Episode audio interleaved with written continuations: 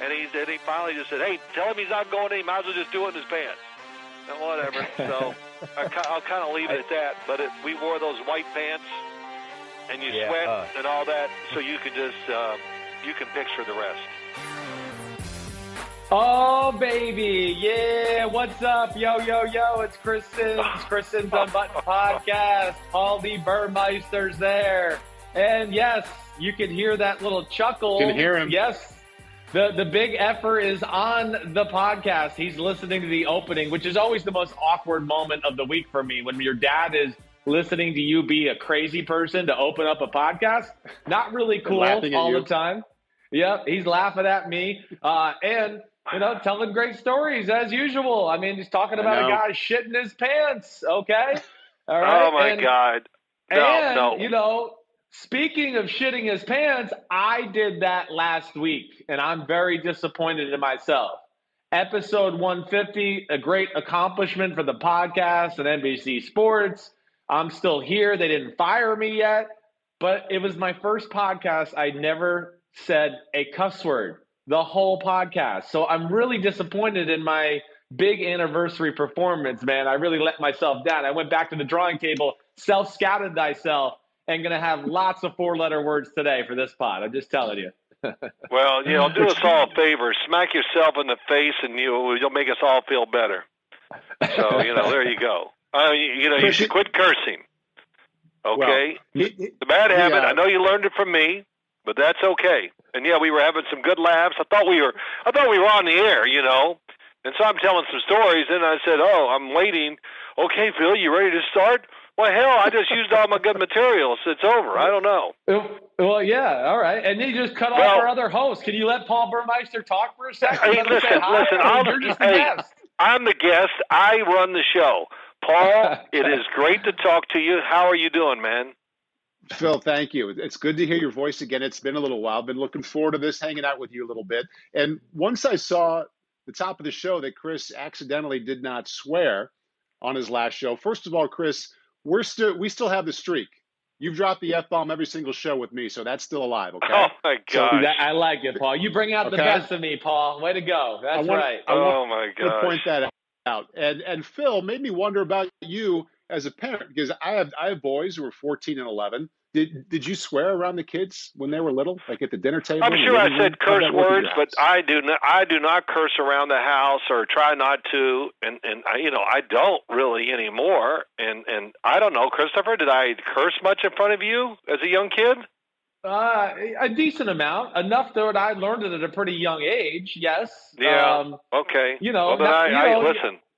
I, I'm not trying to throw you under the bus. I'm just trying to be honest about it. You are very that's- good now. You've changed your approach to the point where now, when you do swear, my kids are actually surprised to hear you say it because you don't cuss much. And you tell them not to say bad words because, of course, I've given my kids free reign to say bad words around the house because that's the way I was parented a little bit. So. Oh, okay. Well, listen, I, I come, Paul, come from a large family. Uh, there was 5 Mhm. there were five boys and three girls. My dad was a factory worker. My mom, we were farm. They were farmers to start with. We moved to the big city, the outskirts of Louisville, and you know we're there. And my dad worked hard and would have an occasional drink and stuff like that. He would lay on the couch. We would all be sitting on the floor because he had a, he covered the whole couch, so we had no seats. There was one chair, my mother, and the rest of us sat on the floor. And my dad would sit on the couch and be asleep, you know, snoring. I mean, he could really snore. And then Yes, all could. of a sudden he'd go, he would just go, "Hey, you, I- you effing dumb! So I'll kick your ass, you if you do." what?" And we just go, "Oh, whoa!" We all start laughing, going, "Is he doing that to fake us out?" And no, he was talking in his sleep, and then you know, ten minutes go by. Hey, if I had to tell you one more time, I'm I'm gonna beat you. You know, just oh, he just it was the funnest thing of the night. The hell of it was on TV. He was entertainment just in his dreams and talking in his sleep. So uh, maybe that's where I got it from too. So I don't know. Yeah, between that, Paul, just so you know, between his father and then his oldest brother, Dominic, who is Oh, my the gosh. king of the Simms family of swearing and throwing together ludicrous, crazy sentences all together. Yeah, I think dad, you know, he had some role models in front of him that certainly led him down that pathway a little bit. Paul, not that you need to know this, the fans don't care. well, he turned out well anyway. way. So When I call my he had, brother he had to Dominic, quite a bit. what's that?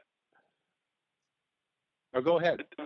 Well, no, I was going to say when I, I to this day when I call my older brother Dominic that Christopher's talking about, I, I the phone rings and I'm just bracing myself because he's going to pick it up and go, "Hey, you boom, boom, boom, boom, boom," and I mean you just go, "Oh my God, who can think of this stuff?" I mean it's unbelievable. It rolls off his tongue, and it's always different. And uh, he's crazy, man. That's all I can say. So, He is crazy. Oh, well. He is. so Paul, I'm glad to know you're doing well. How old are your kids now? My boys are 14 and 11. Growing Oh right up. my gosh! Well, let's. What, what, what, when am I going to see you? What, soon as this is over, we got. Can they throw? Your your oldest boy, can he throw? Yeah, he throws it pretty well. And I was hoping to come down. I, I texted you right before everything changed about coming down and watching Yes. the quarterbacks together, maybe bringing a boy down to throw. But obviously, uh, that's not an option right now. So when some normalcy comes back, I'll be showing up at your house for sure. Well, good. It'll be this summer. Oh, you know, it won't be long. I hope that we are at least allowed to go out on fields and throw the football around, stuff like that. So when that time comes, we'll definitely get together. It'll be a lot of fun. Be a lot of fun for your son, being young and all that, to see a lot of the other kids that are not much older than him that we've trained for a few years. So it'll be a great learning experience for for him, and he'll have a lot of fun doing it too. He'll he'll get to hear my son Matt do his thing because his mouth. He doesn't care if you're five years old. It comes out of his mouth just like Christopher's. So. I'm sorry. You just just got to brace yourself for it. So okay. So what's going on in the world of sports and football that we need to talk about? Where do you want to go, Paul? Go ahead. Lead us lead us down the right the, the right road here. Well, to keep it on the lighthearted path, we did notice a, a little tweet that featured your father here a little bit earlier. I think this, uh, I saw this for the first time today with Phil getting sent out on the bat signal out there across giant country. There it is right there. And Phil, the first thing I thought of, you look like Jim McMahon back on the 1985 Bears right there. Chris, what do you think? Well, yeah, I know what this. This is like. Uh, so first off, yeah, this is the 1986 season, the 85, right after the 85 season where the Bears and McMahon became so famous. And Dad in that hair. picture, uh, well, and you're wearing the headband. I think you're doing that Adidas uh, photo shoot where you had a, a, a headband on that might have said Phil on it or whatever it may be. You got your cool shades on. I want to say it's that Oh, that photo was- shoot you did with was- Joe Morris and Jim Burt. Oh yeah, wow. Oh my God, those sure yes. No, that was right before, towards the end of the year when they thought we might be going to the Super Bowl. Joe Morris, me, and Jim Burt did that shoot. Yes, yes. Right. I thought you were going Right. to say right before camp that year. I basically had the Jim McMahon haircut where I you couldn't have you couldn't have pinched my hair. It was so short on top of my head. And everybody at all camp, every reporter, are, are you trying to do like Jim McMahon so y'all can go to the yeah, yeah, that's why I did it. I think if I cut my hair like Jim McMahon, we'll go to the Super Bowl. yeah, uh, you know, whatever. That, I thought that's what you're going to talk about. Yes, I remember that photo shoot very much, and um, not one of my better moments, but that's the way it goes. Yeah, and I don't know what they're doing in this tweet that they're calling out for you to come save the day like you're Batman. Somebody needs to tell that Giant fan that, you know, Batman's old now and he can't help your football team anymore. It's in Daniel Jones' hands. All right. That's so, it. hey, Phil, yeah, that's right. You know, you were cool. You had your moment to be Batman. You're not Batman up here in Gotham anymore. Well, you know, we had uh, what would I call Parcells and Lawrence Taylor. Uh, so I couldn't be Matt, Batman because they were like the Terminator and something else. Uh, Batman is just way too soft for either one of those two. So uh, we just true. played, we just played the role. I was the commissioner or something. I don't know, but it was uh, quite a time between the two of them. My gosh, I could write five books. I really could. Uh, there's no doubt about. it. I, you know, you know, people say things to me, and we all know this about sports.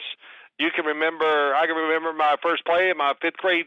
The first time I ever played football in the fifth grade. I can remember the first play. Uh, things like that. That's you know, in sports, you just remember everything.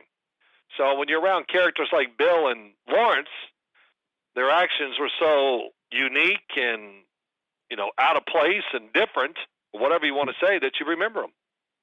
So But uh, you know what? While you're on this keep to myself. subject, re- well, just while you're on this subject, real quick, I didn't mean it to go this way.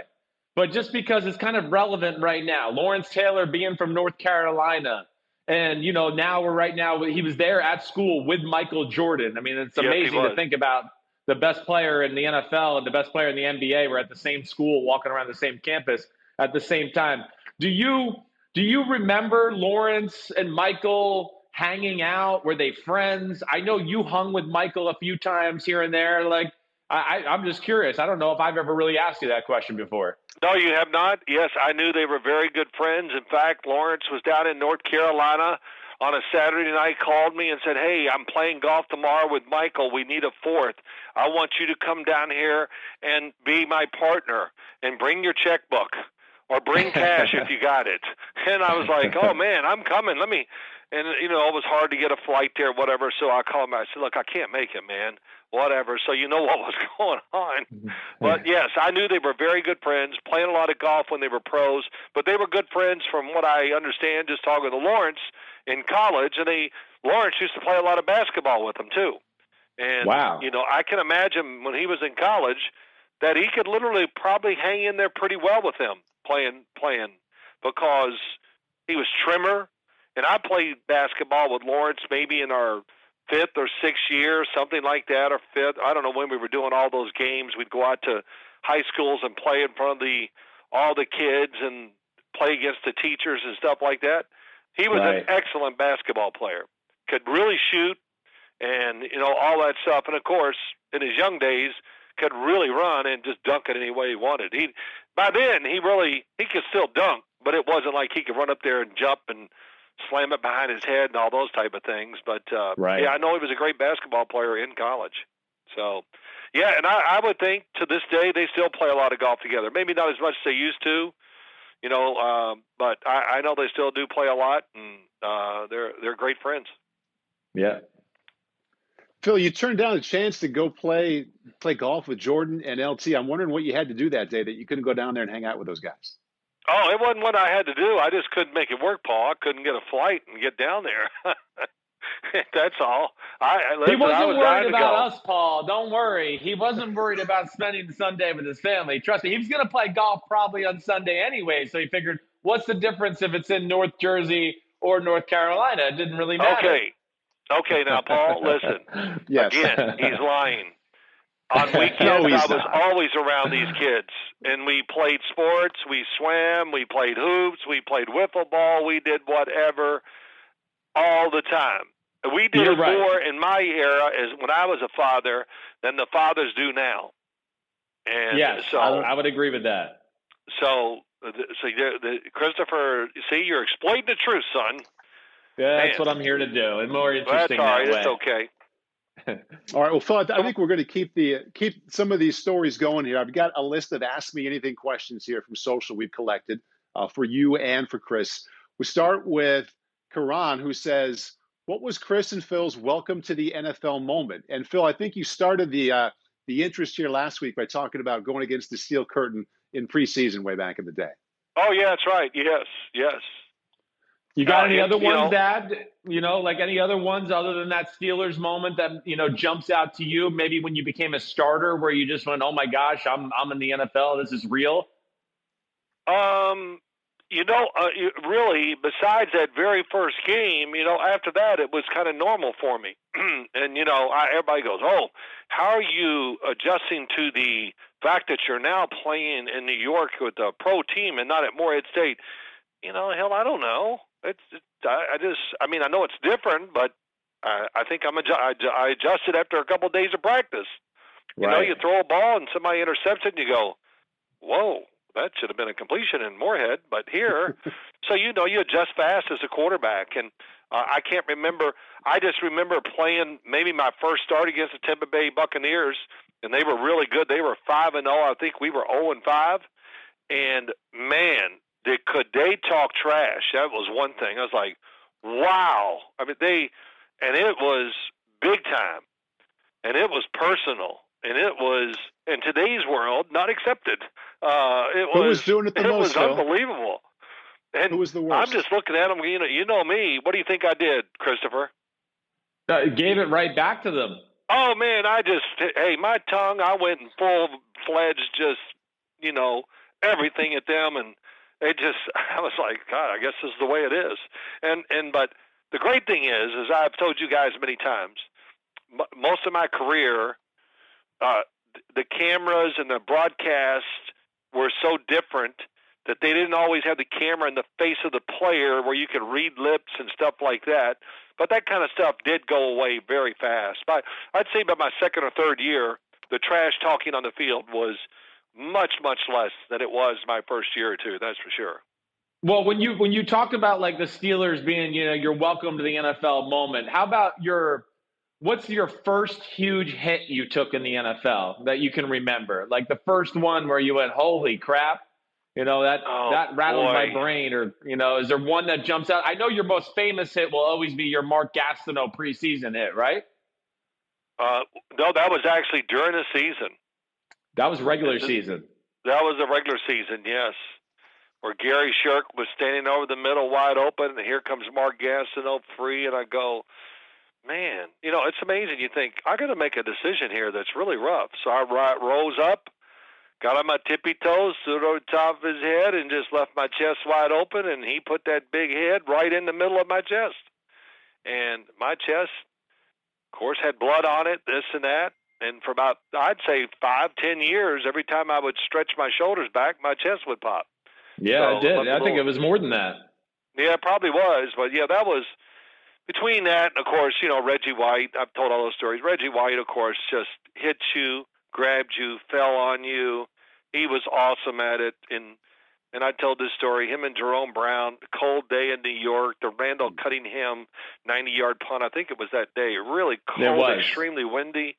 Yeah. Oh my God! I was like, oh, I hope we can run the ball, but I drop it my back and pass, and it's just an avalanche, and they just crush me, and they pick me up, both of them, pat me on the rear, and that's it. Hang in there, man. You can do it. Hang in there.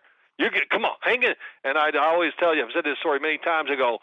With the were they saying that with like add a way to hang in there and be tough, or were they just going, "We want to beat your ass until there's nothing left"?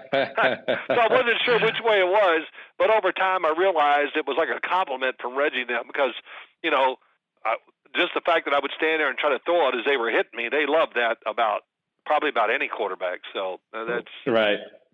yeah. But Well, there, there's so many guys. Kevin Greene, uh, last one.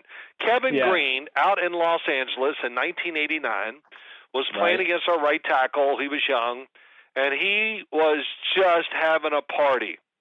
And I mean, he just and I was playing like crap. And and then my ankle hurt. I had a brace on it, and it was you know it's the worst thing for a quarterback. And he hits me, and finally he hits me one time really hard. I go to the ground. I'm laying on the ground. He's laying there. He goes, "Man, sorry, Phil." And I said, "I don't care, Kevin. I deserve it. I'm playing like crap." And he just looked at me like, "There's something wrong with you," and he kind of walked away. it was it was awesome. And then Richard Dent was another one. You know, he hated me. He really did. Why? And well, because we played them, we were good teams, and sometimes I would celebrate, maybe say some things I shouldn't have after we scored or threw a touchdown, and he just hated that act. And I heard him say it on the radio. We were going down to play him on um uh Monday night, Right. and I'm thinking, oh man, Richard Dent's gonna kill my ass tonight. And of course he did. We beat him. And I threw a touchdown in the left corner in Chicago. And I mean, it was dropped back, and I flicked it with my wrist as quick as I could because here he came. And it was about the sixth or seventh time he's to hit me. He hits me, lays on me, doesn't get up, turns and looks and sees it's a touchdown. He's mad, so he kind of punches me. You know, not bad, just like, oh. And I looked at him, I said, I looked at him, I said, Are you having a good time? He goes, I sure am, man. and it was like, That's and it was like that was the end. After that, we were buddies. You know, that was Right. the moment. You know, okay, because I did. I looked at him. I said, "Are you having a good time?" Because he must have just he was digging my ass in that dirt or that grass. Thank God it was grass then, not that. yeah, seriously. Yeah. So, so enough Well, of those yeah, stories. Let's talk a little football. Well, I almost watched you die on the AstroTurf a few years before that when we were in Chicago for the Monday Night Football game. So yeah, I was glad it was uh, grass too. yeah, Um, me too. Real, my my my coming to the moment NFL, Paul. It's not as sexy as Dad's, but still, was like a, a, a, real thing for me. All right. And now mine was training camp. It's not a game, it's nothing. It's our first full pad practice in Tampa. And, you know, we're at Disney World, the wide world of sports, right? That's where we had our training camps. Dad used to come and visit me there. And dad used to, he used to come down to our two a day practices and we, we practiced pretty real. And it was a tough training yeah. camp and, and hard. And of course, it was hotter than fucking hell down there. All right, so for the, for the whitest man for the whitest man in America, it was tough out there. All right, uh, but I don't know if I was ever more nervous in my whole career in a game or anything than the first padded practice. One, I'm still trying to learn Jon Gruden's offense, and I'm I'm intimidated by that because every day I had a new group of plays that I knew I was going to have to be able to spit out my mouth and be able to, you know, orchestrate it in my brain and then go out there and, and execute it on the field. But two, you know, it is the Tampa Bay Buccaneers Tampa 2 defense. They took pride. It was the full first padded practice. They were letting the offense know, like, nothing's coming today. It's going to be a rough day. And Warren Sapp was standing up and holding court and telling all the offensive linemen how he's going to kick their ass that day. And Derrick Brooks is chiming in. And I just, I remember sitting there going, I mean, I was hyperventilating and stretch going, I wasn't this nervous for Texas, Oklahoma the last two years. I mean, I that was really my big moment as far as like, wow, oh, this funny. is NFL and these guys are grown men and they're ready to practice today. Uh, I think that right. would jump out to me. And you know, there was a few moments my rookie year as I'm sitting on the sideline where I just couldn't believe what I was seeing in front of me. You know, my rookie year was the uh, Peyton Manning 21.4 minute comeback in the end right. of the fourth quarter, right? There was that. had a, we had a few unbelievable game-ending experiences that year with the defending champion Bucks, and uh, all of it was a shock. But that one moment in training camp was one where, yeah, like I said, I, I almost wanted to throw up. I was I was nervous as hell, sitting there stretching and, and sweating my ass off. Uh, I remember when I oh, first what got. What you have it when you were in college? What did you have? Do you have a moment where like that you're in there in practice or something and I I can remember. I remember getting hit for the first time. That was like you, a real college hit. Like it was full speed in practice, which it was all the time back then. And just one of those big linemen coming through and hit me. I was running the option. I forget what team I was emulating down there on scout team, but somebody came through and put their head down and hit me in the chin. And I, it gave me something to think about for three or four days. I mean, not three or four minutes, but three or four days.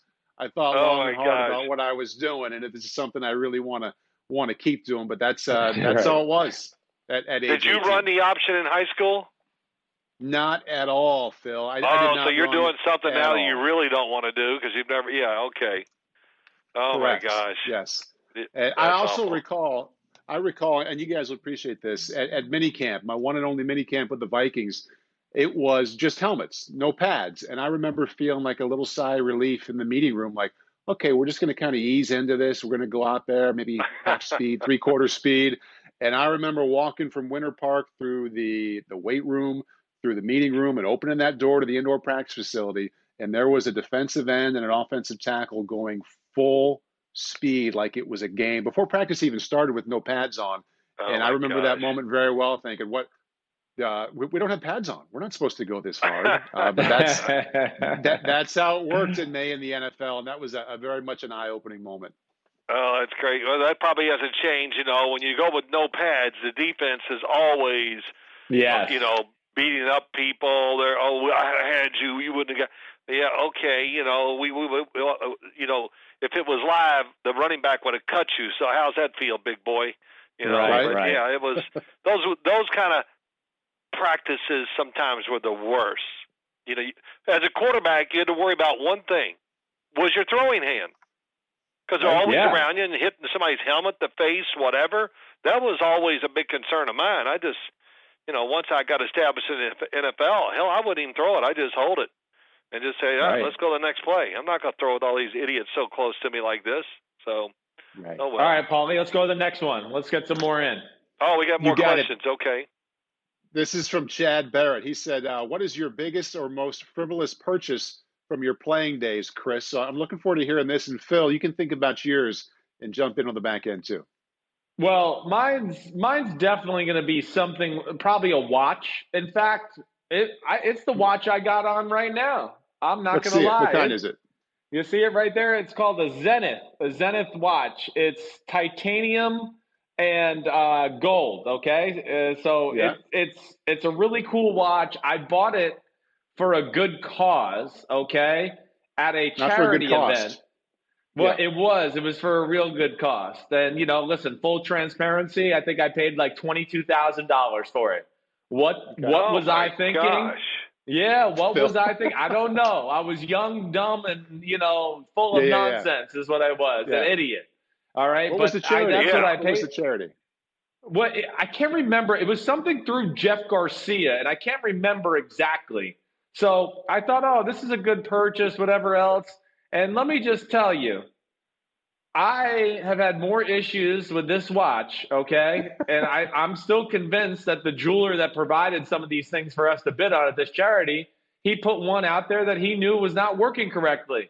And I'm telling you, I've spent thousands of dollars to fix it. And I just got it fixed finally, like I think for good, uh, just here recently. So that was probably some of the dumbest stuff I ever did. I had another watch that I bought a little later on in my uh, career too, and I ended up buying dad one too. Those would probably be the dumbest things I really spent, you know, money on, and at least was frivolous with.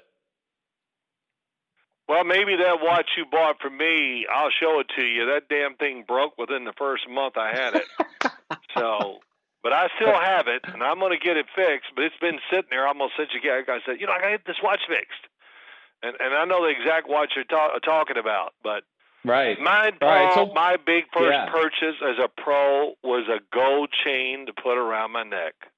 Oh, I mean, How long man, did you wear everybody had gold chains back in the '70s. I go, God, I'd, I'd love to have a gold chain, and you know, of course, never could have one during college or anything like it growing up. So when I came to the Giants, I got one of those gold. Nothing really big, but just one that went around your neck. That was it. And where'd you go uh, to get it? that- I can't even remember. I can't remember. But I had Paul, it for he a wore it for every- a long time, Paul. A long time. I mean, yeah, I did. How long is long? I, Like I'm in the late '80s. No, I didn't wear it that long. But I No? still see pictures of me with shirts on. There's that gold chain. I go, oh my god, look at that thing. It Right. wasn't that. It wasn't really. It wasn't nothing like, oh my gosh, that's the most unbelievable. It was just a normal gold chain. You know, Right. kind of a yeah. So, you know, well, whatever. And it, Parcells had used to tell. You I wasn't. He, you know, we didn't know each other. He would he would tell all young players coming. He would go to, hey guys, listen to me. Two things. Don't go out and buy no damn fancy car, and don't spend any money on jewelry. Okay.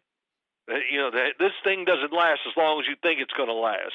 And he, that Right. would- hey, thanks for the pep talk, coach. But kind of right too, though. Yes, So- definitely. Exactly. Uh, uh, Chad's got another one, and this is more this is more football related, guys. Uh, Chad says, out of all the quarterbacks available this free agency and the draft, why did the Colts decide to pay old man no arm Rivers, his words not mine, over cheaper options like Jameis, Dalton, etc., or potentially better options like Cam?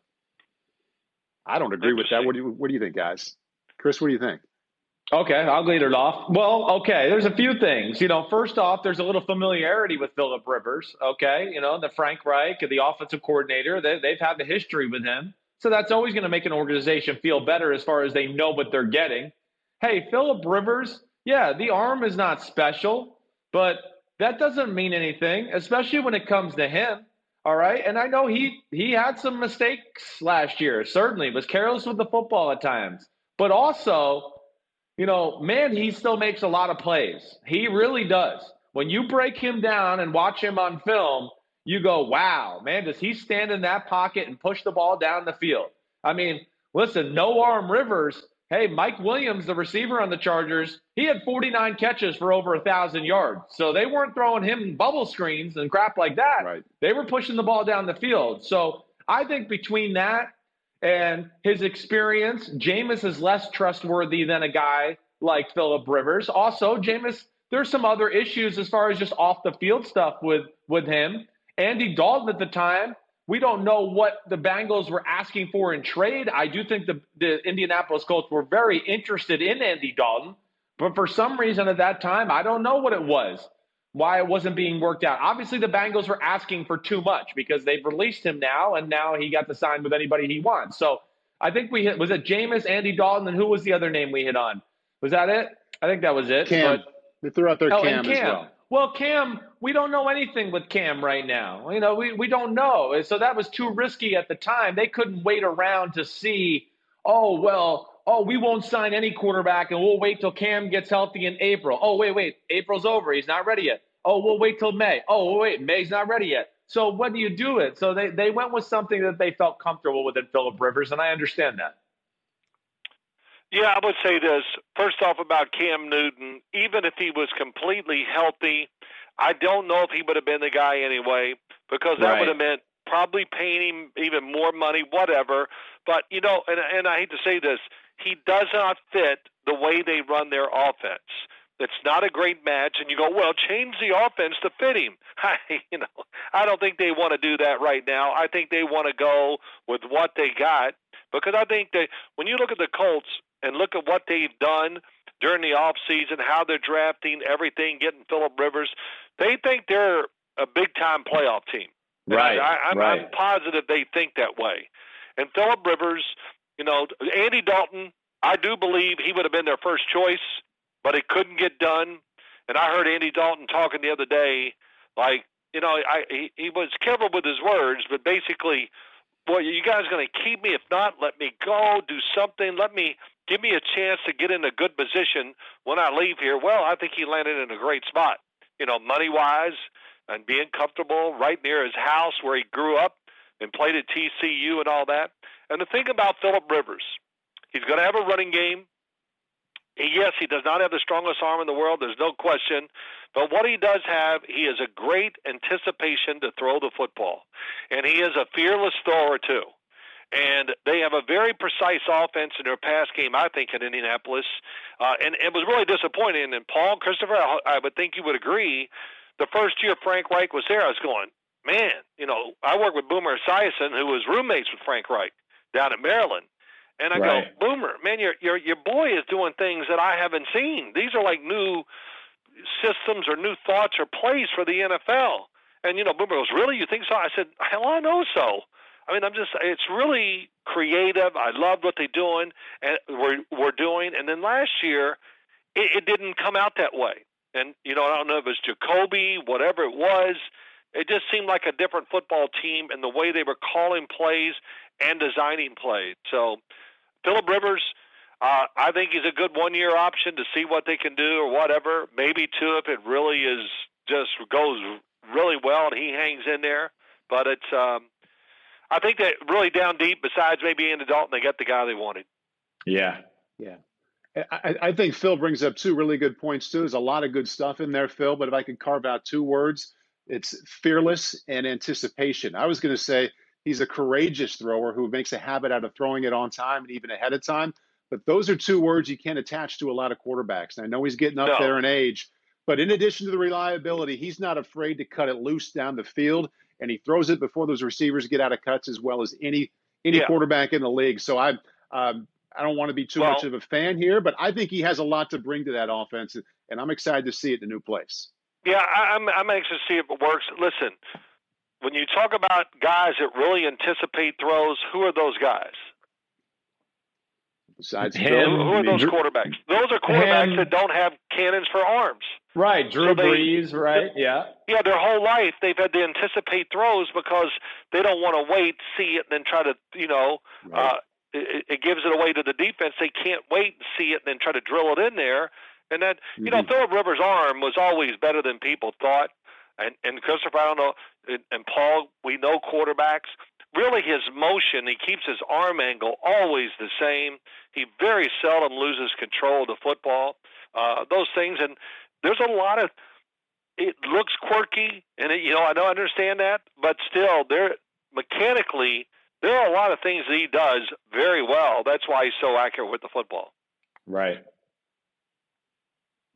Completely agreed. It, it, it looks different right away, but I mean, I lost that feeling of kind of wondering what he was doing back in 2006 when he became the full time starter and started playing really, really well. Yes, he did. You guys ready for one more? One more ask Sure, you let's do it. Chris? Yeah. Here we go. This is an interesting one from uh, from Nate Doggy Dog. As a fellow lefty, Chris, would that affect the Dolphins' coaching with Tua? Let's say he's a backup that gets put in the starting lineup midway. Can the offense easily adjust to a lefty after almost every other thing is right hand bias? Yeah, no, they they can adjust. You know, listen, their receiver is going to be a little bit, you know, awkward at first when the ball comes out of the hand of Tua and they go, "Whoa, it's spinning a different way." And then, you know, for the receiver too, as you're running a route, you're used to looking back and kind of spotting the ball behind the line of scrimmage or looking in a general area where a right-hander would release the ball. Yeah, it's going to be a little different because the ball's going to come out of nowhere, uh, you know, on the left side of the ball, uh, the left side, of course uh, th- that could catch people by surprise. Hey, offensively, it's not going to be a huge drastic change. You know, yes, you might have to call a few more dominant left handed formations. You got to be a little conscious of calling the play action pass game to the left side a hair more, bootlegs rolling to the left a hair more. But it's not like you won't do those things through training camp. You know, th- there's going to be things where Ryan Fitzpatrick He's going to run some bootlegs to the left during training camp. So the offense isn't going to be like, oh, whoa, Tua is in the game. Coach, timeout. We can't call boots to the left. I've never practiced that before. They'll get all of that stuff in there. I mean, they will. And, you know, you guys also see it all the time. You have those play action passes for even a righty where they just turn their back and do a little flash fake to the left side for a running back coming that way. So a lot of this stuff will be indoctrinated into the offense, anyways you know, it's just going to be on the play caller, like Gruden. Gruden used to like cuss me out in a, in a funny way when I would be in the game. If we were in a preseason game and you know Brad Johnson was in there, and then it was my turn, he might call a play and go, "Oh, oh, oh, oh, shit, I forgot the lefty's in," and then he'd have to switch it around in his brain, and that was it. That was the end of that. So I think really those are the only troubles that that the team will have when it comes to Tua. Dad, well, you know, I Dad, see less. Yeah, Dad used to see Joey Galloway come up with me and, and throw in the offseason because he wanted to get a head start on catching the left-handed ball before we started OTAs. Oh, that's funny. Uh, yeah, yeah, there is a little difference. I've caught for righties and lefties, and I feel it when it does come to me, but nothing that a pro won't get get ready for in a very short time. And let's see, you're on the right hash, oh, the formation's going left. You're on the left hash, oh, the formation's going right. Uh, a 100% just about in the NFL because the hashes are so tight, that's what you do. So that all Gruden, oh, wait, I got to turn around in my brain. Hey, coach, you call the play. You're on one hash, you call it to the field or the formation or whatever. That's how you usually do it. And I love this one. Oh, the bootlegs. Well, you know, all I can tell you through great experience and watching NFL now, for right-handers to run bootlegs to the left, if you can't run to your left as a righty and throw a bootleg just as good or as well as you do going to the right, then the hell you're not a good you're just not a good NFL quarterback. I mean, throw right. on the run is part of the world now. And yeah, right.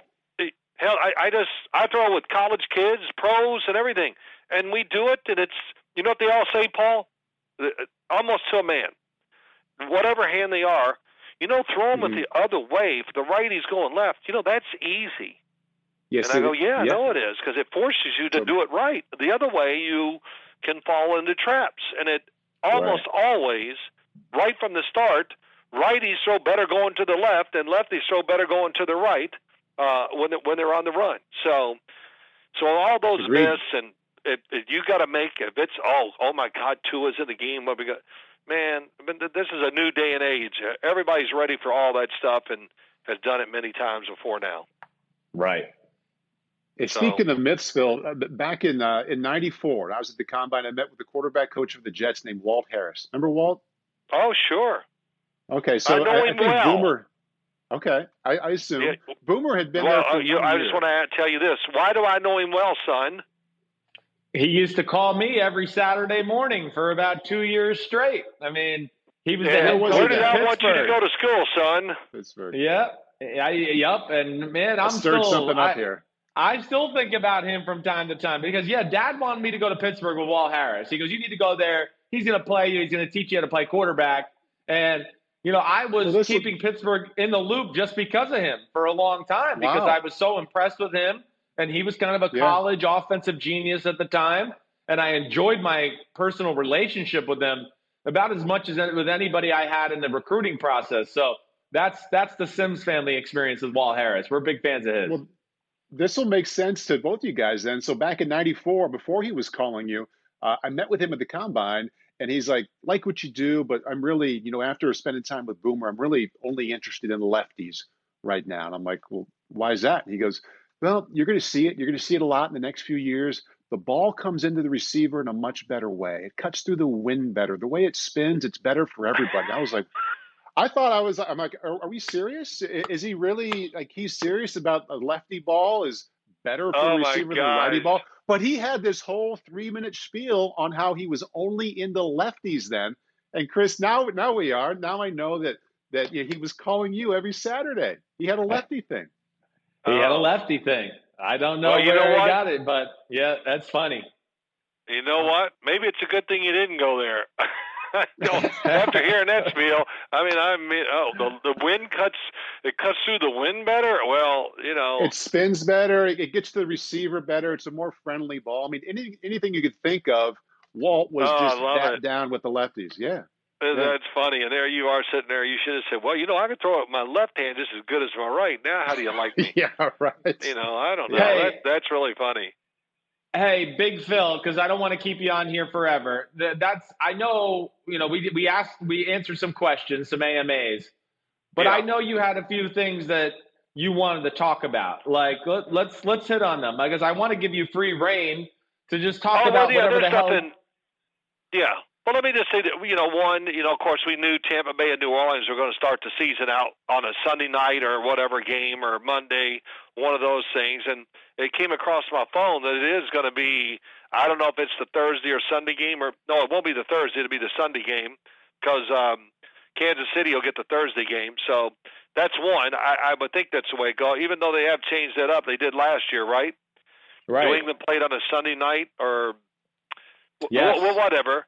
But I think uh, the Andy Dalton story was interesting just because now all of a sudden I'm watching TV and oh, Andy Dalton's getting respect and you know this and that and all everybody does. I'm being very general here, but everybody always oh Andy Dalton. And, you know, it, it always those things always annoy me because you know he's a really good, solid NFL quarterback. Had five playoff runs in a row, so that's saying something and probably, as I've said, his best one by far to give him a chance to win and maybe move forward even more than just one game is the year he got hurt late. So, and then of course the uproar that that oh maybe this is who Dallas is going to go with and all that. I, come on, no, they're not comparing Andy Dalton to Dak Prescott. And I don't understand the hold up on the Dak Prescott thing. I really don't what kind of money are we arguing over? A million, two million, what, whatever it is. And uh, I don't know why the Cowboys have waited this long. And you know what it does? It really does. It gets personal with players after a while. And I had to hold out one year, and it started getting personal with me. I go, why am I holding out? I'm not asking. I'm just asking for something average. And you know, I had to hold out for a couple of weeks. So, and I've even heard people tell me that Dak Prescott is it's really starting to bother him the fact that they can't get this deal done. And I don't right. know why they haven't, but um, is Andy Dalton a threat to his job? Uh, no, of course not. So that that was just one thing I was going to talk. What do you? How do y'all? How do you two guys feel about that? I'm with it. I mean, I'm with you. Of course I am, and I don't want you to stop. Go ahead. Let's hear your next. What's your next issue? Get it off your chest. Well, I just, you know, well, everybody, you know, it's this and that, but whatever. The other thing is, I just can't get over how the Baltimore Ravens. I, I didn't look it up. I wanted to. How'd they get so many draft picks? And of course, I don't know. Ozzie Newsome, and and I know it's the Eric DeCosta now who picks them. I don't know how much Ozzie Newsome has to do with it, but just the guys they got once again. Patrick Queen at linebacker. J.K. Dobbins. I don't know. Did you watch the Duvernay kid, uh, Christopher from yeah. Texas? Yes. Well, yeah. I mean, so he's a. He looks like he's a big ass running back who just he is bigger is. and tall, and he's out there and he's a monster. And so right. that, and I remember last year. This kind of hit my mind. I remember when uh, Skura, the center, got hurt. I said, "Boy, that could sure. really hurt them with their run game." Then they have Patrick Mekari come in there, Uh, I think that's how you say his name, McCarry or McCary. I'm not sure. Okay, I got my. I'm not going to look it up my pronunciation guide, but he did great. And I just said, and it, not only that, they go out and get Calais Campbell, and everybody forgets they got Derek Wolfe too. Derek Right. Wolfe is just not some slappy out there. This is a, you know, a good quality rotation guy up front. Where, believe it or not, that's what Baltimore needed to really accomplish, and they got that done. And it just goes on and on about even the kid they got from Texas A&M. Uh, but yeah, Ma- Matabuke or yeah, Matabuke, yeah. I mean, Right. I, I watched him. I mean, I didn't go, "Oh wow, he's great," but the fact that they got him when they did, that that was a great pickup. And just, I, I- I guess I'm just wowed how well they do with their personnel, and of course, getting Dobbins, I think, was really a big deal because Right. last year, if Mark Ingram is healthy, they're going to win that playoff game. They would have won it. That really hurt them not having that guy that could just pound it up in there with speed, power, and just get the extra yards and just kind of get the, make the defense play a certain way. At least that's the way I felt. That and they Right. got beat up at tight end at the end of the year too, if you remember. yes, so- they did. Yeah, Oh, so that was that was just one thing. Sorry, got my cell phone. Thought I had it turned off, but I didn't. But you know, the other thing is too. Give me your thoughts real quick. I hear this is the talk now. Uh, you know me. I watch TV and I get irritated as hell listening to people. This is a make or break year. This is it. Baker Mayfield. This is his last chance. It's got to work this year. It's all on him. And oh my God, please! I wish I was sitting next to you when you say that. But what? Give me your thoughts on Baker Mayfield. What What do you think? Is this got to be the year? All that stuff that everybody says because it's really mm. prevalent on TV. Yeah. All right. So two things. First off, because yeah, I've, we've talked about this. Me and Florio have had to talk about this. First thing I just want to address. You said about the the Ravens. I don't know where they get all these picks from. The Ravens, like the Patriots, have mastered the compensatory picks conversation in the Right. NFL. So Right. they're masters at getting those extra third and fourth round picks. But to your Browns thing, I mean, I'm with you. I tried to talk Florio off the edge about this a little bit earlier in the week because he was trying to say it was a make or break year too. There's no way it's a make or break year. I mean, he's the first pick of the NFL draft for the Cleveland Browns. So he's not going anywhere. Now, I will say, I think there's as much pressure on Baker Mayfield as just about anybody in the NFL. I do believe that. You know, when you have the talent you have around you, um, you know, he's outspoken, he's brash, he's got a cockiness about him, all of which I like. And then, you know, Dad, I know you and I have had this conversation before. When you start doing commercials like you're Peyton Manning or Tom Brady already, it's going to put a mark on you. It's going to put a bullseye on you a little bit. So I do think it's a huge year as far as pressure wise, but I don't think it's make or break. I think people are overstating that. Do you agree with that, Paul? I do. I don't think it's make or break. I will say, kind of, it kind of goes on the end of what Chris was talking about.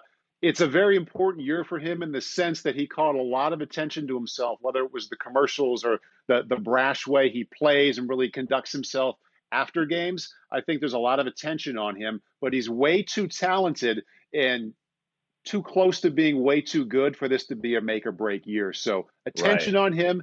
Yes. Does he need to grow up a little bit in every possible way when it comes to being a quarterback of an NFL team? Yes, but he's way too good to be in a make or break year. Yeah, well, of course, I agree with you guys. I'll say this about him. Yeah, I, I, I don't know. Maybe he was lifting weights or whatever. I did think he looked a little heavy last year, more than he should, and this and that.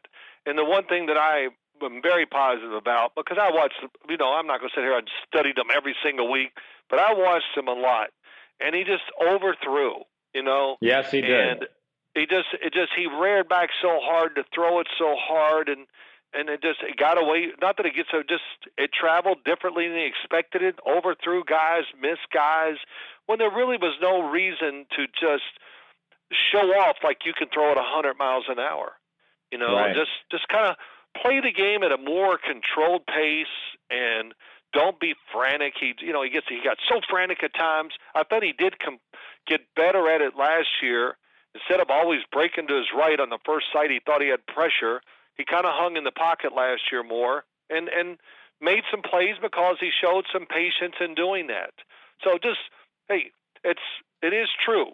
The- every play, you know, every throw doesn't have to be the greatest throw of your life. You don't have to go for the home runs all the time, all that stuff. He just needs to play the position, just play the position better, and just be patient because that's what it's about. The league now, the league is about, you know, even for Patrick Mahomes, it's you know short, short, short. Here we go. We're waiting. Oh, now we got our chance. Let's take the shot. And right. that, that's what you see with almost every football team, and he needs to learn to play that way himself. So yeah. You know, besides no that, you know, I looked at the Denver. I can't wait to see the Denver Broncos. To be be my last thing. Just the fact that you know all the guys from you know just how the quarterback played last year. They picked up AJ Bouye. They got him. Bradley Chubb comes back. They got Jurrell Casey. My gosh, and to get Jerry Jeudy and and KJ Hamler in the draft and Courtland Sutton's there. All I, I just and Noah Fant. So I just want to see how this all comes together. And I, I do like Pat Shurmur as an offensive coordinator a lot. I really do. And I I've said this.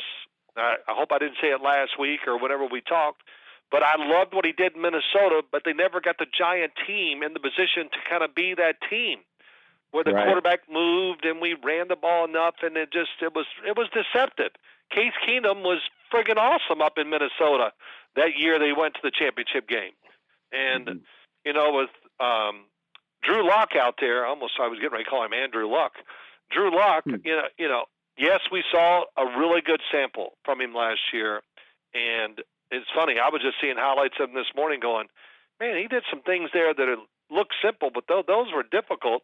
And it'll be interesting if his talent matches up to what Christopher. You were a big Drew Drew Lock fan. Uh, I probably wasn't as big as you, as I thought. Oh man, it's just out of control looking. But realizing too, the team was awful, the offense was horrendous, the concepts were terrible. But besides that, but you know his his talent is really easy to see. It is right. When I saw him on a pro football field last year, when he finally started playing, you know, sitting there at CBS, looked down and said, "Man, the guy's got. He's definitely got big time starter talent. There's no question about right. it. So I'm really anxious to see how that goes this year for the Denver Broncos. Yeah, no doubt. I think it. they're a team. Yeah, it's good stuff though, man. Good stuff. And I think they're Always a team good. that Paul and yeah. I are certainly got uh, on our radar too. The Broncos are Excited one of those to teams to watch yeah. out for. Definitely. Yeah, hey, it's really interesting, Phil. isn't it?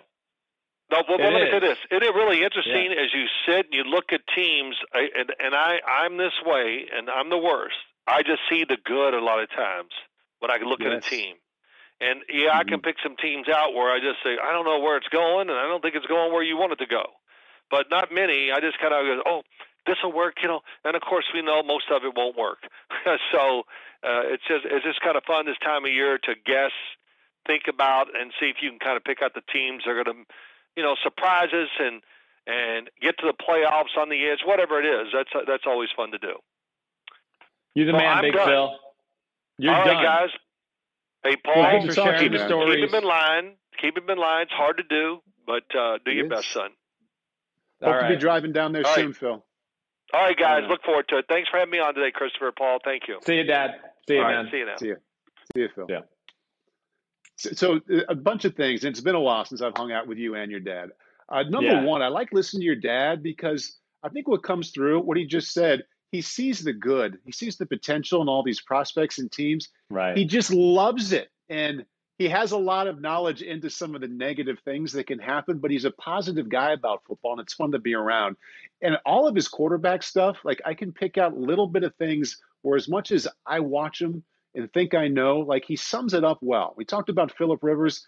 He's a fearless thrower. I'm like, I was going to call him courageous, but fearless is even better. Talked about right. Baker Mayfield overthrowing, and like that's something we can all relate to when we watch him. Like, yeah, he was overthrowing he was gripping the club a little too hard and trying to hit it 350 yards. And just like summing it up with Drew Lock, his talent is easy to see. Yeah, there's a lot of ways you can go with that. We all wonder where it's going to go, but his talent is easy to see when he comes on the field. So um, I should have said this when your dad was on. Maybe I can call him later. That's but, um, all right. He's I got a big I can always head. pick things out. Yeah. No, I can, it, I can always pick things out from him. Listen, uh, you know he lives it. You know we, that's that's what we do in our house. It's it is it's the family business, and you know it's kind of family and football. That's really all we really care about, and it's where a lot of our conversations go. You know, I'll be on the phone with my dad three, four times a week. And, you know, every time I get off the phone, my wife is like, oh, yeah, well, what did he have to say? And I'm always like, we were talking about football. We were talking about quarterbacks. we were talking about wide receivers. It's never like some life issue or anything like that.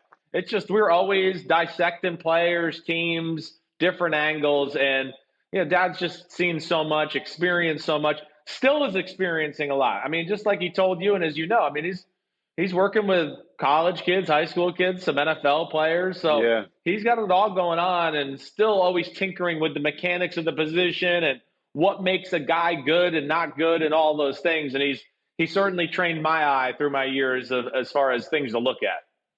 You know who loved your dad? You probably know this, but uh, my first three years at NFL Network, I worked out of NFL Films, and the late great Steve Sabol loved Phil Simms. He had great Phil stories, great respect for him. I think he had so many wires where Bill and Phil were arguing. I think he was a entertained and b kind of had to have a lot of respect for Phil for for the way he kind of battled through that and dealt with it. But that that's a guy who loved football who thought the world of your dad too.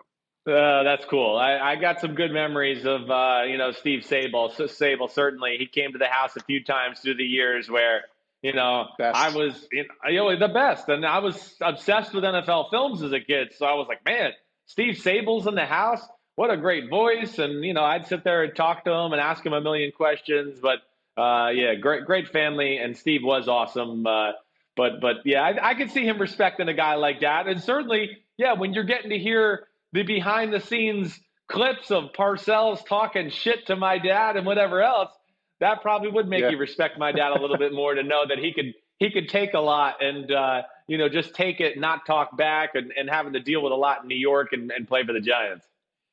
Yeah, yeah, no, that's uh, we can sit here and talk to you about your dad forever. You probably are ready to move on to some other parts of football than besides Big Eleven, right? Yeah, so I, you I know there is nothing but you know, I love talking Big Eleven. I mean, yeah. there is. Uh, you could talk shit about me and my career all you want. Talk shit about me. You start talking shit about my dad and his career, yeah. I'm going to set you straight.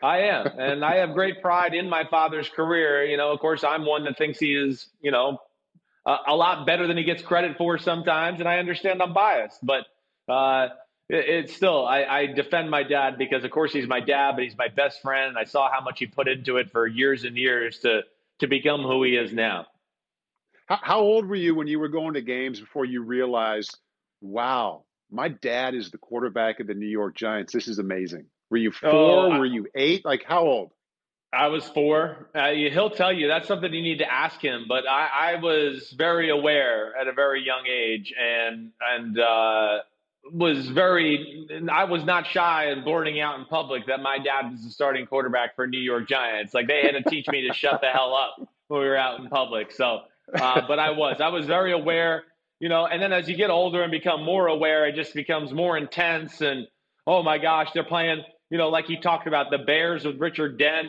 You know, okay, when I was four, I would have gone, oh, they're playing the Bears. Who cares? When I was seven, I was going oh my gosh, they're playing the Bears. They're they're going to hurt my dad. Like you know, because you're just oh my gosh, now I'm nine. They're playing the Eagles and Reggie White and Jerome Brown. I mean, I used to go to games being nervous on the way there, not because yeah, I'm nervous that I want the Giants to win, but I'm really thinking.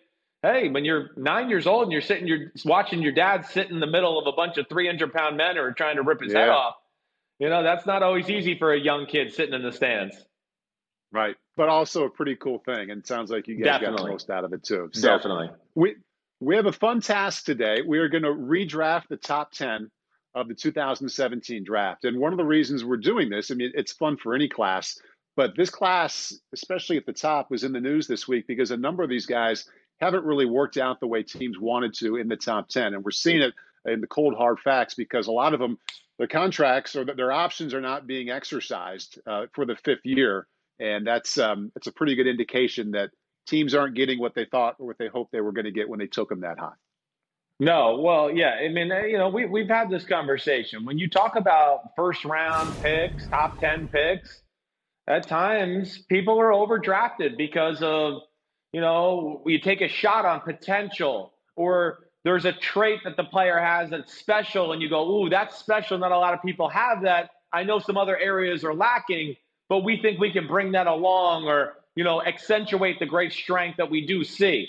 So yeah, you look at that top ten of that 27 NFL draft.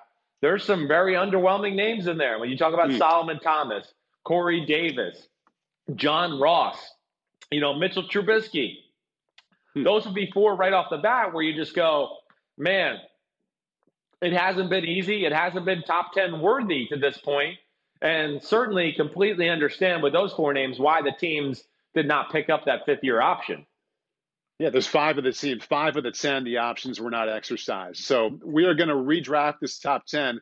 Uh, Leonard Fournette, Chris, though, just so you know, that one is to me like on the fence as far as not to say he was worth the number four pick, but but he's been like, okay. I would think I would think Jacksonville at least thought about that one. Now, I don't think Leonard Fournette and some of his off the field things he's done has helped his cause there either. But I would sure. say, like, he's not in the class of the four guys I just mentioned. Like you said, he's done okay. He's done better than okay. It just hasn't been fourth pick of the draft okay. Right. Uh, this exercise for me, Chris, I don't know how it was for you, but was all at once really fun.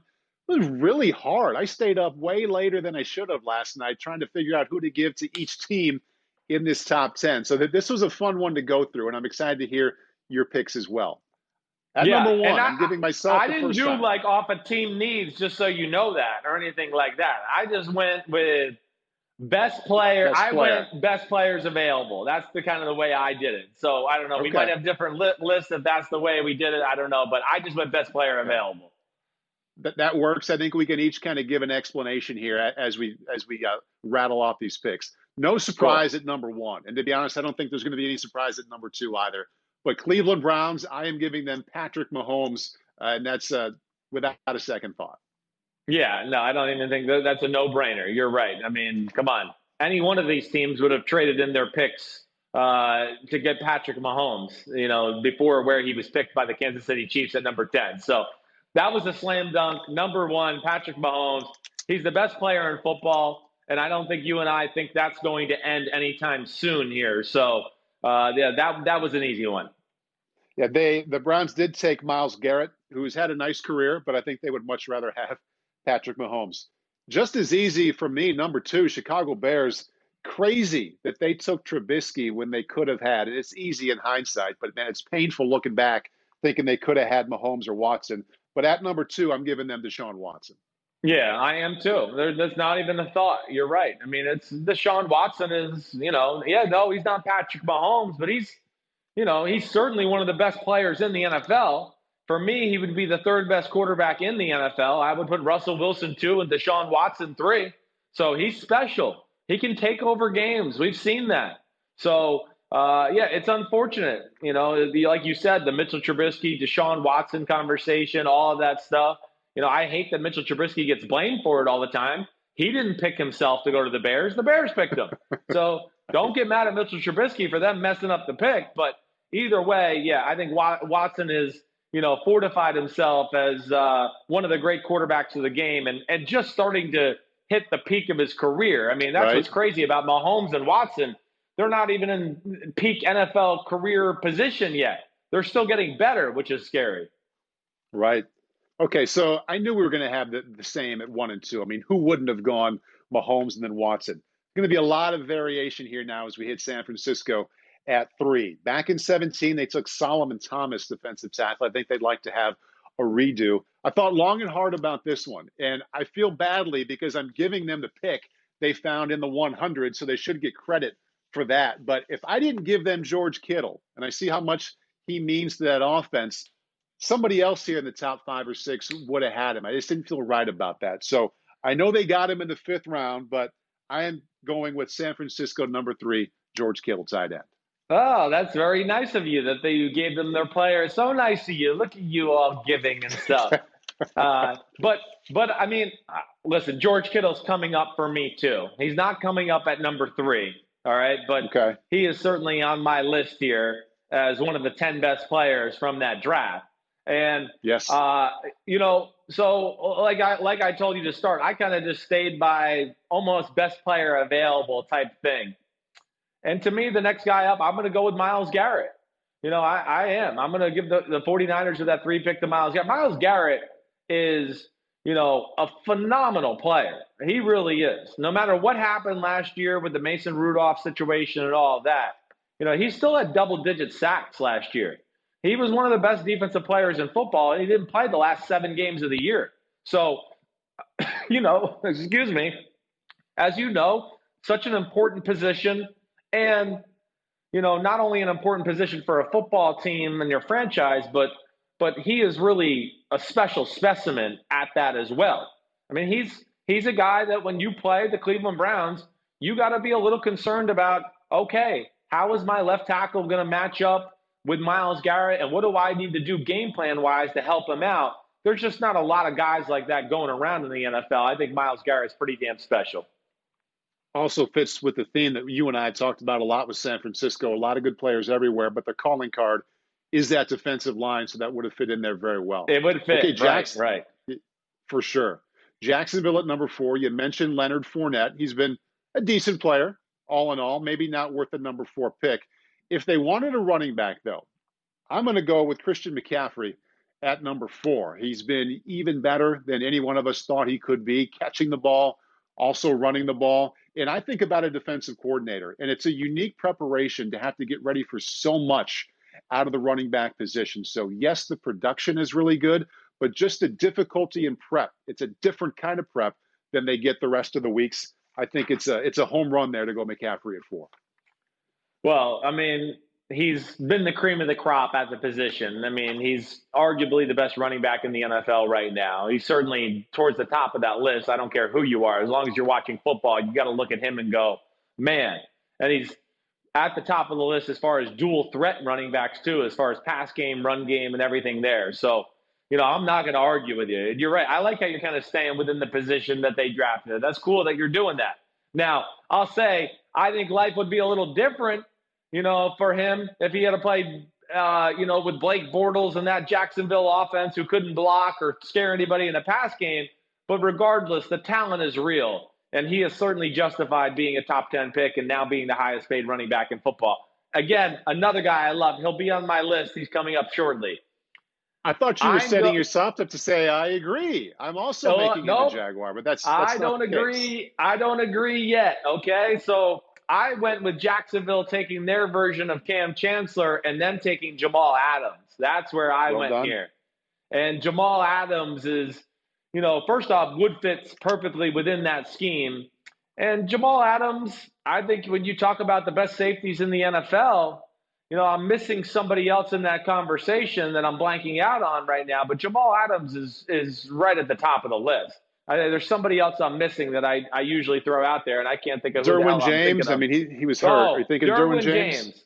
Definitely. That's if you give me two the you know them healthy at safety, and I had the pick of the litter. I'm going to go Jamal Adams one, Derwin James two is the best safeties, strong safeties in football. But man, Adams' ability he's like a linebacker who can run like a corner.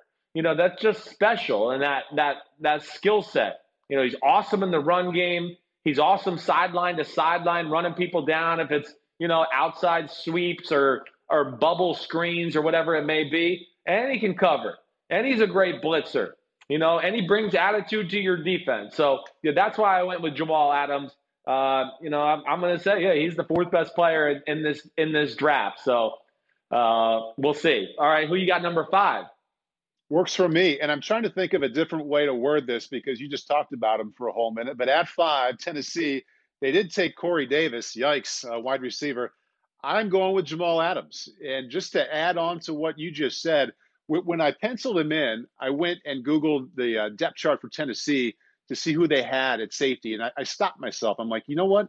It doesn't matter. He's better than everybody else they have at that position. right. And right. even if they have two studs, safety is like corner now, and you can't have enough. I mean, to have three on the field at one time is just fine, and he can play a linebacker hybrid like you just said. So um, you put it very well. Uh, my best point is I called off my search on who they already have because I know he's better than whoever else is there right now. No doubt about it. I don't. know. You don't have to worry about that. And I think at the time you know, I don't know. I don't think they had two or three guys to worry about. Kevin Byard was was he there yet? I think he was there, right? Am I wrong or so? But either way, a nice duo now. Oh my gosh, would that be some duo now? It really would be. That would be in the conversation for the best duo in the game. I'm uh, I'm a big fan of both of their games, but hey, that's nice to see. We got all right. We got so three out of the first four picks, we have the same guy, right? Correct. Our only different Yep. our only different one is the, is the number three pick so far. So all right, now with the number five pick, the Tennessee Titans. First off, like you said, they they drafted Corey Davis there, where at the time.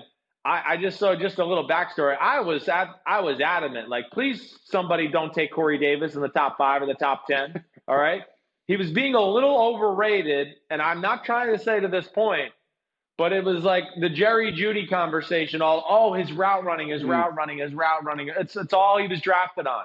And again, that's that's a nice trait, but you don't draft somebody in the top five because they can run to the white line and make a right turn for a 90 a 90 degree angle. That- That's not why you draft somebody. Added to the fact, you know, I would always be skeptical of drafting any receiver who take stays in school for four years. You know, you know, wide receivers are the freakiest of the freaks. I mean, we know that. They're the greatest athletes on the planet, in my opinion. So, you know, the great ones leave school after three years. They, they're like, what? Uh, fourth year of college? I'm so above this league, it's not even funny anymore. Let me go on to the next thing. Corey Davis was not that, and I always never, I never understood that pick. So either way, this is where I'm going George Kittle. I'm going with George Kittle of the Tennessee Titans right here. You know, Kittle, he's the best tight end in the game. You know, and, and again, it's almost like what you just said. I don't care who was on the roster at that point or whatever. The way Kittle can block, the way he can make plays happen after the catch, let alone what he can do before the catch and his route running and just the intensity and livelihood he brings to a football team. All those things are special. Uh, so, yeah, Kittle would be uh, my number five pick to the Tennessee Titans. All right, getting to the second half of the top 10, the Jets, they did a nice job in the actual draft in 2017, taking Jamal Adams. We've already drafted him twice here, so he's even better than number six in our eyes. So, Jets, I thought about their offense and I went back to our notes. We, did so many pre drafts podcasts, Chris. And the, the thing I had written down about the Jets more often than any other nugget was fewest points in the AFC last year. And they have their quarterback. We'd like to see Sam Darnold healthy. I almost went with one of the very good running backs in this class, and both of them are going to show up for me later uh, in the bottom half of this top 10. But offensive line is also a big need for them. Hopefully, their first round pick from Louisville, Becton, works out for them. But had they gone Ryan Ramczyk, who went with the last pick in this draft in 2017 to the Saints, they, they could have gone elsewhere. So I'm going with the offensive tackle who's been a complete stud for Drew Brees and Sean Payton. Really, really good pick. I was wondering if you would have Ramczyk in your top 10. I, I did, you know, because we all fall under the category of like, for these kind of fun exercises, sex appeal. But Yeah. he deserves to be in the top 10. He's, you know, I, I, I arguably, I think it's him or Lane Johnson as far as the best right tackles in the game right now. So I'm with you. I mean, here's another guy, uh, you know, spoiler alert, going to be in my top 10 too. He's just not quite here yet. Um, and I like, I really like, I wish I would have done more of what you did. I didn't do it all the way that way as far as going back and looking at their needs and all that. Honestly, I'm getting lucky here because so far the guys I put there have fit the needs of the team too, so I've been able to justify it. But I'm going to go with TJ Watt right here of the Pittsburgh Steelers. Yeah. You know, hey, TJ Watt, I mean, you look at what he's done the first three years. He's got more sacks than Myles Garrett. Now, he didn't get suspended for the last seven games or six games of the year last year, and that certainly hurt that cause. But TJ Watt is quietly one of the best pass rushers in the game. You know, I mean, it's double digit sacks the last two years. He can he's awesome in the run game. He can drop back in the pass as being a three, four outside linebacker. And of course, the biggest thing is, is he can rush the passer. So he's a really well-rounded football player who, yeah, I think if teams could do this draft over again, he would be looked at and certainly viewed as one of the 10 best guys in, in, in, uh, you know, in, in the draft selection process. Chris, I'm going to take you all the way back to about five minutes ago. Remember the transition from four to five when you went Jamal Adams, four to Jacksonville? I went Jamal Adams, five to Tennessee. Okay, seven, LA Chargers. I've got TJ Watt for There you go. a lot of the same, a lot of the same reasons you just mentioned. I will add that I, I like my pick or my placement of him to the Chargers a little bit better because I think about the linebacker trio there with the Chargers. Kenneth Murray, first round pick they just took. We both like Drew Tranquill a whole lot. You put him in there with those two and Derwin James behind him, sometimes next to him, maybe even in front of him. You can use a safety a number of different ways. So uh, I applaud your pick of TJ Watt at six. I like mine a little bit, little bit better. TJ Watt at seven. No, uh, of course you do. Of course you do. Very nice of you to say. Uh, only thing, all right. So why why you're gonna rub that in my face? I mean, yes. you know, they do they get do got Joey Bosa and Melvin Ingram. It's not like they're hurt at the position. Uh, that, Look know, at the 49ers. I know you're right. You can't have enough of them. I, I get you. Yeah. I'm just trying to give you a hard time and see if I can fluster That's you okay. a little bit. Okay, that was a good answer. good answer. Huh, Who you got the Chargers? Uh, okay. You still got me? Am I still there? Let me make sure. You sound like you sound like you went into a hole. I can I can. You look the same. Oh, I had to switch my ear pods. I got to switch go. them because they're dying out here. All right. Uh, my my number seven. This is where I'm going to go. Christian McCaffrey. This is where okay. I'm going CMC. And like I said, I didn't do on draft need. I didn't do all the due diligence you did. I just kind of went top 10 guys from that draft. But Christian McCaffrey, for all the things you mentioned, you know, just he's too special of a football player in both the run game, the pass game. You see what Carolina, how they value him. And of course, they value him a lot because they got an offensive coordinator in there and Joe Brady, who's going to run that Saints offense. And he's going to be able to do all that Alvin Kamara type stuff and do it better than Kamara does. I mean, we already know that. You know, so uh, I, you know, I, am with you in the love affair for Christian McCaffrey. I really am. I know a lot of people were scared back in the day when he got drafted in the top ten, and he's just an awesome football player. So uh, that's where I go, Christian McCaffrey. And then who do we got after this? Number eight is uh, the Carolina Panthers, who picked Christian McCaffrey. Yes, they did, and he's gone in both of our drafts. So I stayed at running back, and I put Dalvin Cook when he's healthy right on the same line as Christian McCaffrey. I mean, he started 14 games last year. His numbers weren't quite Christian McCaffrey like, but they were in the same neighborhood. And I just think about that game in New Orleans, that playoff game they won. I think he had more than 30 touches when you go pass and run game. Uh, just a complete stud when he's when he's healthy. So Carolina doesn't get McCaffrey like they have in real life, but Dalvin Cook isn't so bad. Yeah, no, not so bad. I mean, he's arguably one of the best running backs in the game, and then you know to to even further that more you know, probably more of a home run hitter between the tackles than Christian McCaffrey is, you know, and that way, you know, that's where he's scary. I think he's a little bit more of a talented runner that way. I don't think he's necessarily as good in the pass game, but man, if Dalvin Cook sees a, a crack in the seam, forget it. He's gone. So I'm not mad at you with that pick at all. It makes a lot of sense. This is where I went Ryan Ramczyk. I went with Ramczyk to the Carolina Panthers here. I mean, oddly enough, if they had him, maybe Cam Newton's still healthy and they're not having to, you know, sign Teddy Bridgewater and do all that. But you know, you you mentioned Ramczyk. Ramczyk's one of the best right tackles in the game, you know, for the Saints, and that's really one of the best offensive lines in the game. And you know, again, right tackle, left tackle, it just it doesn't matter as much as it used to. Ramczyk is one of the best offensive linemen in the game. Khalil Mack and Von Miller line up on both sides, so you better be able to block them whether you're a left tackle or a right tackle. That day is over. And uh, right. between that and his ability to just plow people out of the way in the run game, he's a very special player. Cincinnati at I'm nine in the real here. drafts. Yeah, I don't yes. know. Who are you going to go with your last two picks? I'm very interested. Uh, the, uh, the, the real Bengals went John Ross. They would uh, they would like a, a, pass to do that one yeah. again. And I, I went back through my list of one through eight, Chris, and I saw how heavy it was on offense. And I looked at there's some incredible corners and defensive backs in this draft. So I figure, well, I better I, I, better take one of these defensive backs and give him to somebody here at nine or ten. So at nine for the Bengals, I went Tre'Davious White corner. Ooh, good one, good one. Yeah, uh, I mean, I get that, and and I went DB as well, but I went with the DB that I thought is better, and and this is a good debate because you're right between Marshon Lattimore, Marlon Humphrey, yep. and Tre'Davious yeah. White those are three really good first round corners. I actually went with Marlon Humphrey. You know, Marlon, okay. I, I, like Tre'Davious White. I like Marshon Lattimore. It, it's not even a matter of that. It's not. They're they're all awesome.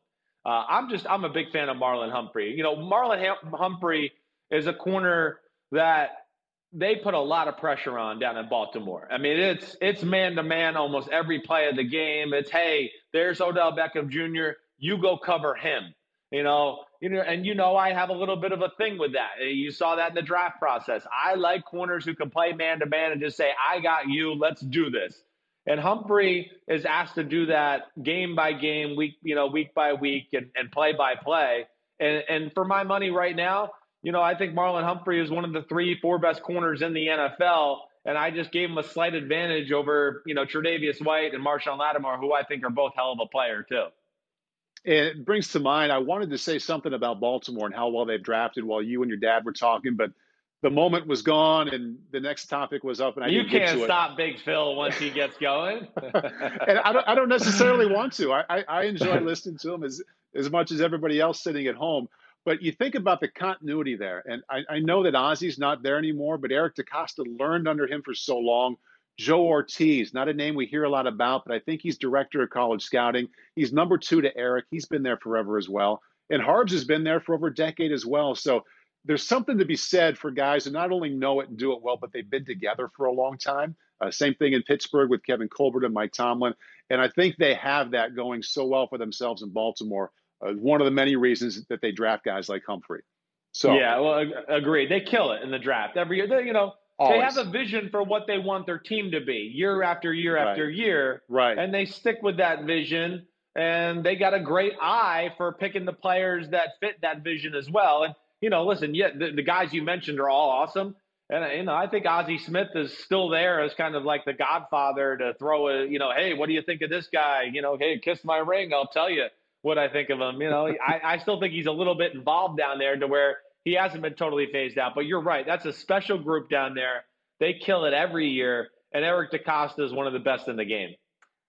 You just look elsewhere in their division. Look at how much turnover for GM and head coach and really quarterback as well when you look at the bottom of that division in Cleveland. And there's a lot yeah. of reasons that go into them being down there, but the lack of continuity at the important spots, I think, has a lot to do with it. Okay, Kansas City at 10. And I'm a bit of a hypocrite here, Chris, because we just spent about six weeks talking about how important cornerbacks are. And if you've got a great one, take them. And I'm looking at Lattimore, I'm looking at Humphrey for the Chiefs. I'm like, well, I can't give them both to Kansas City. Uh, both of those guys deserve to be in the top 10. I'm going to ignore both of them. My apologies, because I want to see Alvin Kamara with Andy Reid. So I went running back there for the Chiefs, just like they did this year with their final pick of the first. Interesting. Very interesting. So I went running back too, but I haven't called Dalvin Cook's name yet. So that's where I go with Dalvin Cook. Uh, but you know, a little bit. Hey, Dalvin Cook, I, I think is going to look would look a little bit like the guy they just drafted, Clyde Edwards-Helaire, where it's just explosiveness all over the field. But it's it's funny that you and I were kind of thinking the same thing. But again, I I got no problem with that. I understand you what you're thinking. I mean, Alvin Kamara that's a similar offense between Sean Payton and Andy Reid. I think he would fit in real nicely there. And, you know, Dalvin Cook, like I said, I did it a little differently than you, but I just think he's proven himself to be one of the 10 best players in that 2017 draft. I know his career mm-hmm. got off to a little bit of a slow start and he had the injury and all that stuff. But to the points you made about what we saw from him last year, you know, you could argue you could argue he was the best running back in the game, or certainly one of the most dangerous. I mean, him, Derrick Henry, Christian McCaffrey. I think that was probably be the top three guys you talk about in the NFL in the 2019 season. And you know, Kamara yeah, is really special in the pass game. I'd like to see more out of Kamara in the run game. Like I'd like to see the yeah. Saints use him more uh, from that standpoint.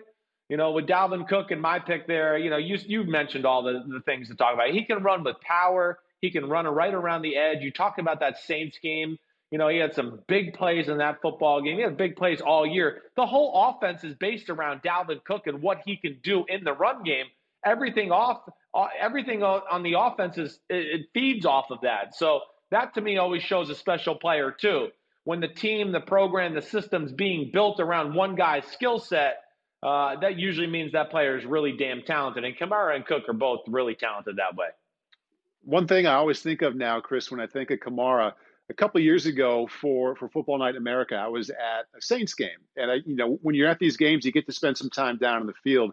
And running backs, not as much as quarterbacks, but running backs, you just get a different sense when you're down there watching him. Yeah. And he just glides. He glides from one spot to the next with a nice explosive cut. And just like Brian Westbrook used to give me the sense, thinks like a quarterback. Like he's just calm with the way he's processing information and understanding what each situation needs. And my level of respect and admiration just went way up when I saw him on the field because he reminded me of Westbrook. And I then remembered how much I love watching Westbrook with that offense with Andy Reid. And it seemed like that would be a fun one to watch together. Yeah, yeah, I get it. And you know, you talk about that running style. You're right. It's like he doesn't really pick up his legs at times. His feet yeah. are always close to the ground. And I think there's something to be said about that. I think that's why he has amazing contact balance and power for somebody that's not that big. Because right. you know, there's never a foot that's too far from the ground to where it can get back on the ground and handle the shot or the the blow he took to the hip or whatever, and he keeps his balance and keeps going. So I think this is going to be a big year for Kamara. I do. I think with him, you know, I know last year at the Super Bowl he told us that he was really beat up throughout most of the year and didn't get healthy to the very end. And I think he's a little motivated that it was an underwhelming, didn't meet his expectations. And I think, you know, I, I think it'll be a big year. I think Sean Payton's going to want to use him more. It's Drew Brees' last season. And I think Alvin Kamara might be clamoring for the ball a little bit more too. You okay? You dropped something? You good? I dropped I dropped my draft list. You know, we're done. You don't need it anymore. That's right. This is it. This is that it. was it. Hey, that was a that was a fun exercise. That was worth staying up for last night. Maybe maybe in these next weeks, unless there's some big time news that comes up, which can happen in the off season, maybe we can hit the 15 and 16 draft as well. I agree. I, I, you know those are things that you know again for the fans out there. Send us ideas. We'll we'll do whatever. You know it is. It's going to be a little bit of a slow time in the NFL, especially without OTAs going on. We're going to do our best to be creative and continue to take fan questions and do all that. But also have some fun exercises like this, whether we redraft or rank certain positions or players or whatever it may be. You know, we're going to stay in that football niche and just try to have as much fun as we can with it right now. And uh, hey, we'll have plenty to talk about next week too. Schedule release tonight. I'm excited for that. I don't know if it necessarily means anything at this point because I don't think we know what the hell is going to happen here for this season. But I'm encouraged by you know, the NFL memo that I read last night and the precautions and the the the, the guidelines that are being implemented by the NFL at each team facility going forward, I thought it was really well done, really well thought out. Not only do I think it's going to be a good guideline for the NFL and makes me encouraged, I, I honestly think it's going to be a guideline for a lot of businesses as they look at this and go, hmm, the NFL put out something that makes a lot of sense. Hey, how about we try to start opening up our business and follow some of those guidelines that they have set forth. So uh, it, it's looking good. All we can do is cross our fingers and hope. But right. uh, man, I want football in 2020. I really do. And I think the NFL, and just from my coach friends and some front office friends that I know, you know, I think they were very skeptical of whether we would play football this year. I think they're getting more and more into, ooh, I think it's going to happen. And I think the biggest reason they think it's going to happen is just from the steadfast, no blink um, signals they're getting from ownership.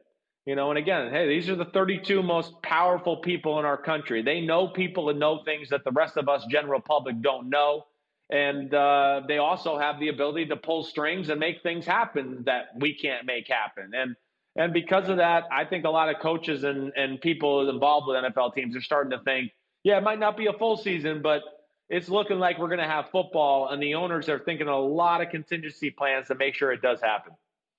Yeah, they haven't wavered a whole lot, even as this thing has ebbed and flowed and evolved. That they, they've uh, anytime that we've gotten a message from them, it's that there's going to be football. And just as a fan, this is the first time in a while, the first week in a while, where it's been really encouraging. That yeah, it's hard to predict exactly what it's going to look like, but there's been more good feelings about where we're moving with all of this than bad. And I also want to point out or bring up to you, Chris, to remind uh, a reminder. It's Mother's Day on Sunday. Okay. Thanks so, for reminding me. I got to get to work. I got to get to work. for your work. mom, mom, and for your wife. Yeah, that's coming no up. doubt. So do not forget. No doubt. I'm under the gun. I'm. It's it's a big one for me. Okay. I'm not worried about my mom. I'm worried about my wife.